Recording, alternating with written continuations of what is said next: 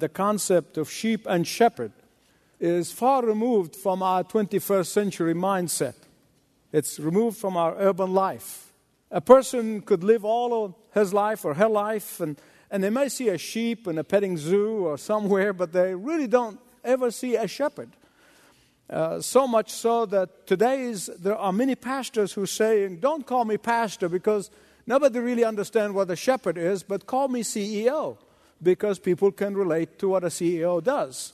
But the truth is, there are so many deep and rich and majestic understanding in that term shepherd that it could not be comprehended except by explanation, not by transliteration and take it into our modern day life. In the Old Testament times and in the times of Jesus, it was a, an everyday experience for them. It's part of their everyday vocabulary. They, they comprehended it. But that should not be a reason for us to abandon it, but rather to understanding. In fact, I really personally think that the concept of shepherd should apply to every father in a home. The concept of a shepherd should apply to every CEO and a leader, wherever they may be. Because when Jesus said, I am the good shepherd, he told us everything that we need to know about our Lord whom we worship. I know some of you looking at me say, oh, wait a minute. Everything? Yes, everything. That's not a mistake. I want you to listen carefully. now, for those of you who are visiting, just to kind of remind you, we are in the middle of a series of sermons. There is an I in the I am. And um, we're looking at this term, and I explained in the very beginning why Jesus used that term, I am, because he wanted to remind his Jewish hearers that he is the one in his pre incarnate form who appeared to Moses at the burning bush. That he, in his pre incarnate form, is the one who told Moses, Go down to Egypt and tell my people, I am who I am sent you.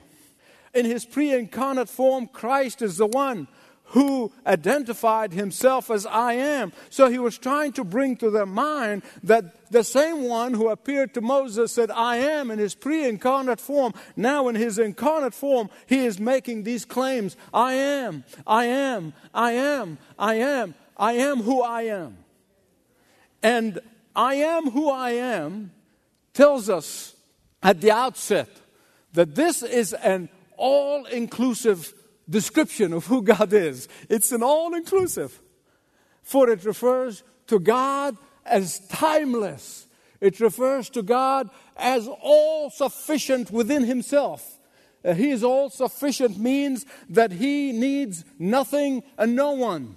He is all self existent, that He does not need any wisdom from anybody, for He has all wisdom that he does not need power from anyone, for he all powerful. And he does not need to be worshiped or to be served, for he is self sufficient. He is not accountable to anyone, for he answers only to himself. But that name also it means he is timeless. He is eternal. He is the unchangeable God. He is the one who was, is the one is, and always will be. He is the great I am. And I want you to think with me just for a minute regarding the greatness of God and all the things I just said of what I am means. Think about the majestic meaning of it and all power and all wisdom, all self sufficient God. And then you take that magnificent term, I am, and then you stick the good shepherd to it. They don't go together. They are polar opposites.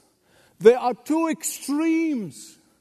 As East and the West cannot meet, it is an impossibility. Why? Because the great I am, the all powerful, the almighty, becomes a shepherd is incomprehensible. You see, back in the days of Jesus, in the early days of the New Testament, a shepherd's work considered to be the lowest of the low. It's the lousiest job that anyone can have. There could be no lower job in the world, of their world, as being a shepherd. The shepherd job is 24 7. It is day and night. It's never ending. It is summer and winter, uh, good weather and bad. and the family, when they needed a shepherd, they got the youngest boy in the family and dumped the job on him. Because in the Middle East, not only back then, but even today, the youngest in the family is the runt in the family, especially the boy. the youngest boy who's a runt in the family is the one who can take care of sheep. That's how Joseph ended up. That's how David was treated. That's how I was treated. I only know it too well. I'm only grateful to God that my family were not shepherds.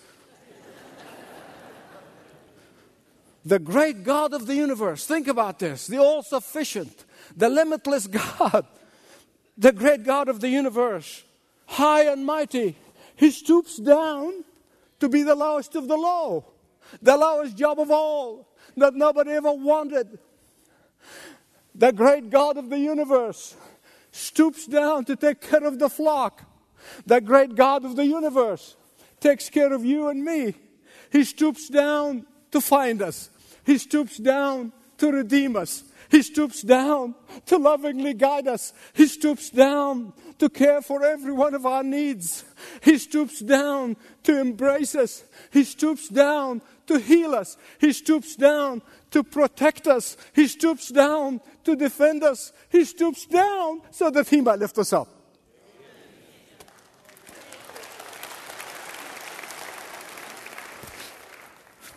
But there's something else here I need to tell you about the Good Shepherd before I get to the message.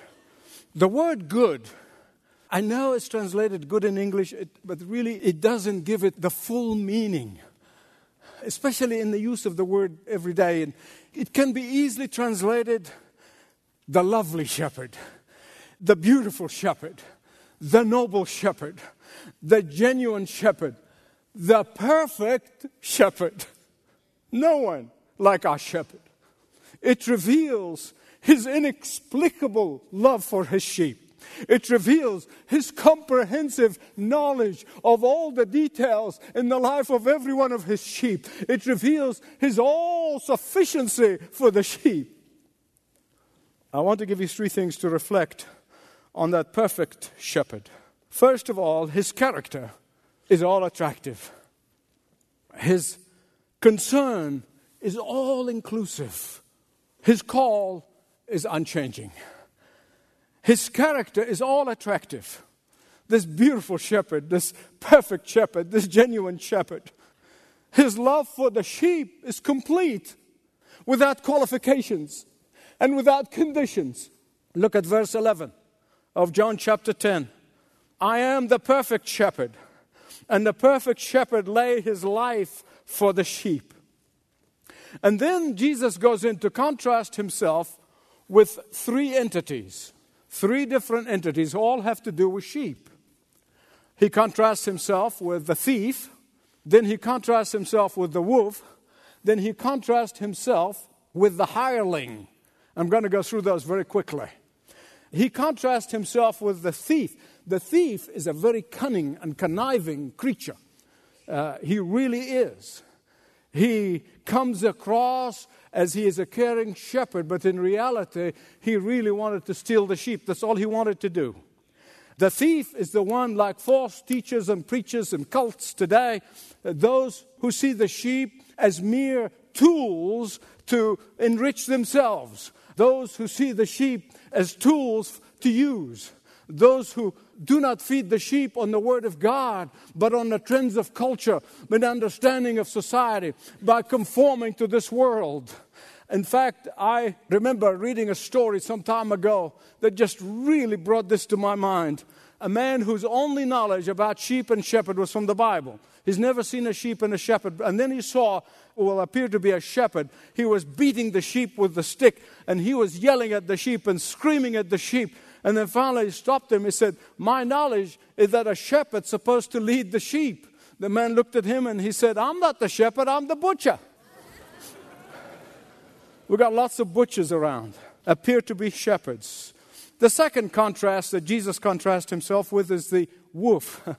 The wolf is such a, a ferocious and fearsome beast whose strategy, listen to me, he has one strategy, and that is to come in and scare the sheep and scatter them. Once he scatters the sheep and they are all over the place, he does target one. And he really pursues that one sheep. He goes after that one sheep until he isolates that sheep from the rest of the flock. Until he gets that one sheep totally exhausted and lonely and helpless. and then he moves for the kill. This is how Satan works among believers. He tries to get you away from Christian fellowship. He gets you away from your small group fellowship. He gets you away from studying the Word of God and feeding upon the Word of God. He gets you away from other believers. He gets you far away from accountability. And then, when He gets you away and gets you spiritually exhausted, He moves for the kill. The third contrast is Jesus contrasts Himself with a hireling. A hireling is the person who works for the sheep owners. He doesn't own the sheep, he works for a paycheck. His heart is not on the sheep, but his selfish ambitions. His life is not lived for the welfare of the sheep, but for his own welfare.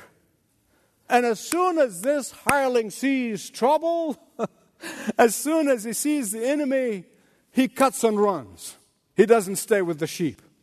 As soon as he finds a better opportunity, he's gone. He jumps ship. Ah, oh, by contrast, the beautiful shepherd, the perfect shepherd, the genuine shepherd, he said, I lay my life for the sheep. Just think about it. If you're working for a company and you notice that there is some sign of trouble in that company, what is the natural thing to do? The natural thing to do is to go and get another job, right? That's human nature.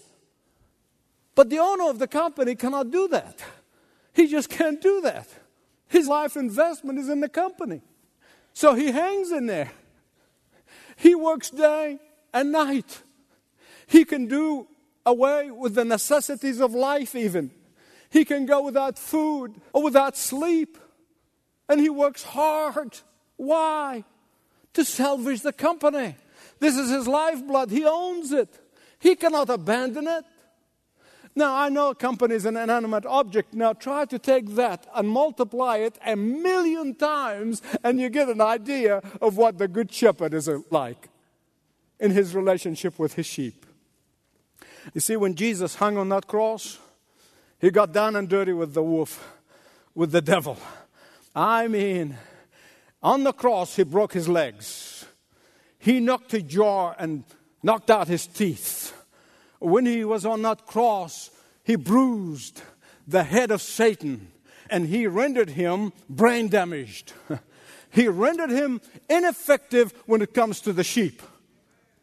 And so his character is all attractive. Secondly, his concern is all inclusive. He cares for every one of his sheep, he cares for every detail in the life of the sheep. You see, once he took on the big bad wolf on the cross.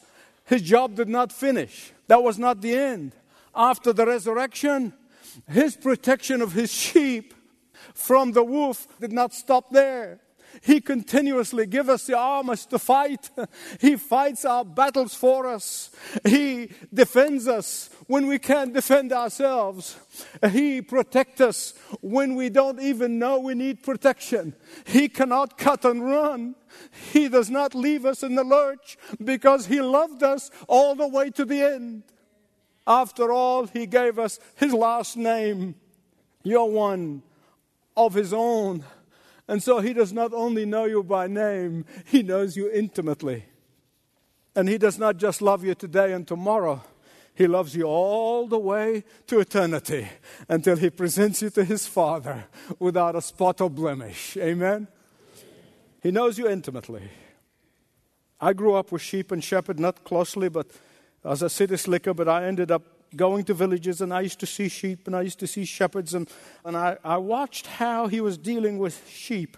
And he was dealing with everyone individually and differently. Now, of course, he drives them all together, but then when they're down, make sure this one goes there and this one does this and one does that. And I asked him one time, I said, How can they tell the difference? They all look alike to me. He said, You don't understand. I can tell you the characteristics of each one of those. This one is frisky. This one is timid. This one is this. This one is neat. This one is not going to eat unless I help him eat. This one will do this, and this one will scare the others. This one will do this, and this one will intimidate others. And he just literally knew every single one of his sheep. And if a human being, if a, a man who takes care of sheep can say things like this, literally blew my mind at the time. Imagine our perfect shepherd. You can't possibly imagine how much not only he knows and he cares about every single detail in your life. He knows your strength, he knows your weaknesses. He knows your Achilles' heels. He knows your limitations. He knows our thoughts before we think them. He knows what cares we're carrying, what burdens we are carrying. He knows what causes us to stumble. He knows what causes us to fall. He knows what blesses us. He knows what encourages us. He knows you not just by name, but He knows you intimately. Far more than your nearest and your dearest will ever, ever, ever know you. Even better than you know yourself. There may be a huge flock but He knows each one individually. He loves everyone and cares for every one of them individually. Not one of His sheep is excluded. Not one. I know that some Christians, especially when they're going through a tough time, and they say, Well, you know, I'm just not favored by God like so and so. Listen, that is wrong thinking. Don't think that way because God is giving somebody what He has not given you doesn't mean He's favoring one over you. He loves us all equally, He loves us individually. His concern is inclusive. Look at verse 16. I have another sheep that is not of this sheep pen. I must bring them also. They too will listen to my voice, and there shall be one flock and one shepherd. What is he talking about? These other sheep that is not in yet. Do you know what he's talking about? He's talking about you and me, actually, the Gentiles, because he's speaking primarily to a Jewish congregation. All the first church was 100% Jewish.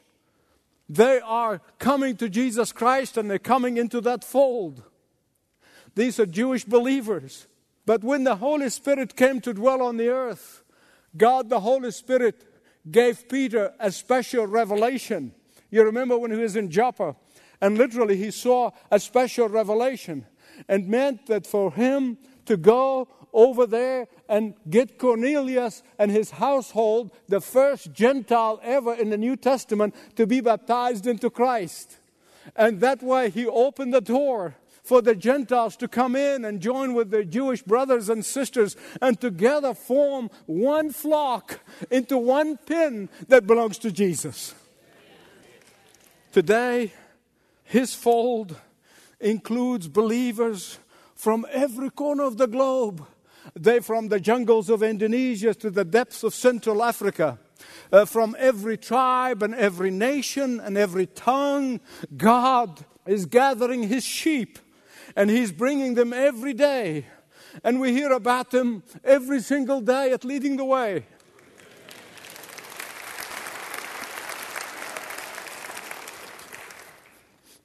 Jesus is bringing his sheep from every corner of the globe, and you are part of it, whether you know it or not. You're part of it. We hear it all the time, again and again. And my prayer, and you can pray for me, that I don't become jaded when I hear these incredible things that are happening and how people, at the risk of their own lives, coming to Christ. That doesn't become just a, another day. Uh, because these stories you're not going to hear on CNN, but you'll hear them from other believers.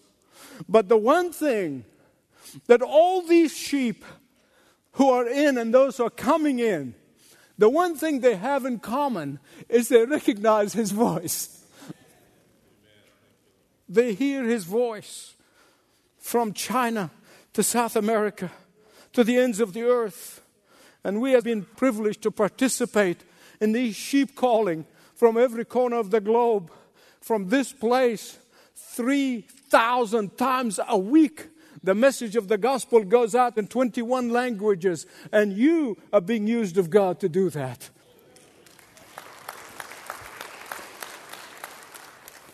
His character is attractive. His concern is all inclusive. Thirdly, his call is unchanging. It's unchanging. Listen to verse 27. Here's what he said My sheep listens to my voice. I know them, and they follow me. I give them eternal life. Listen to this. And they shall never perish. They shall never perish.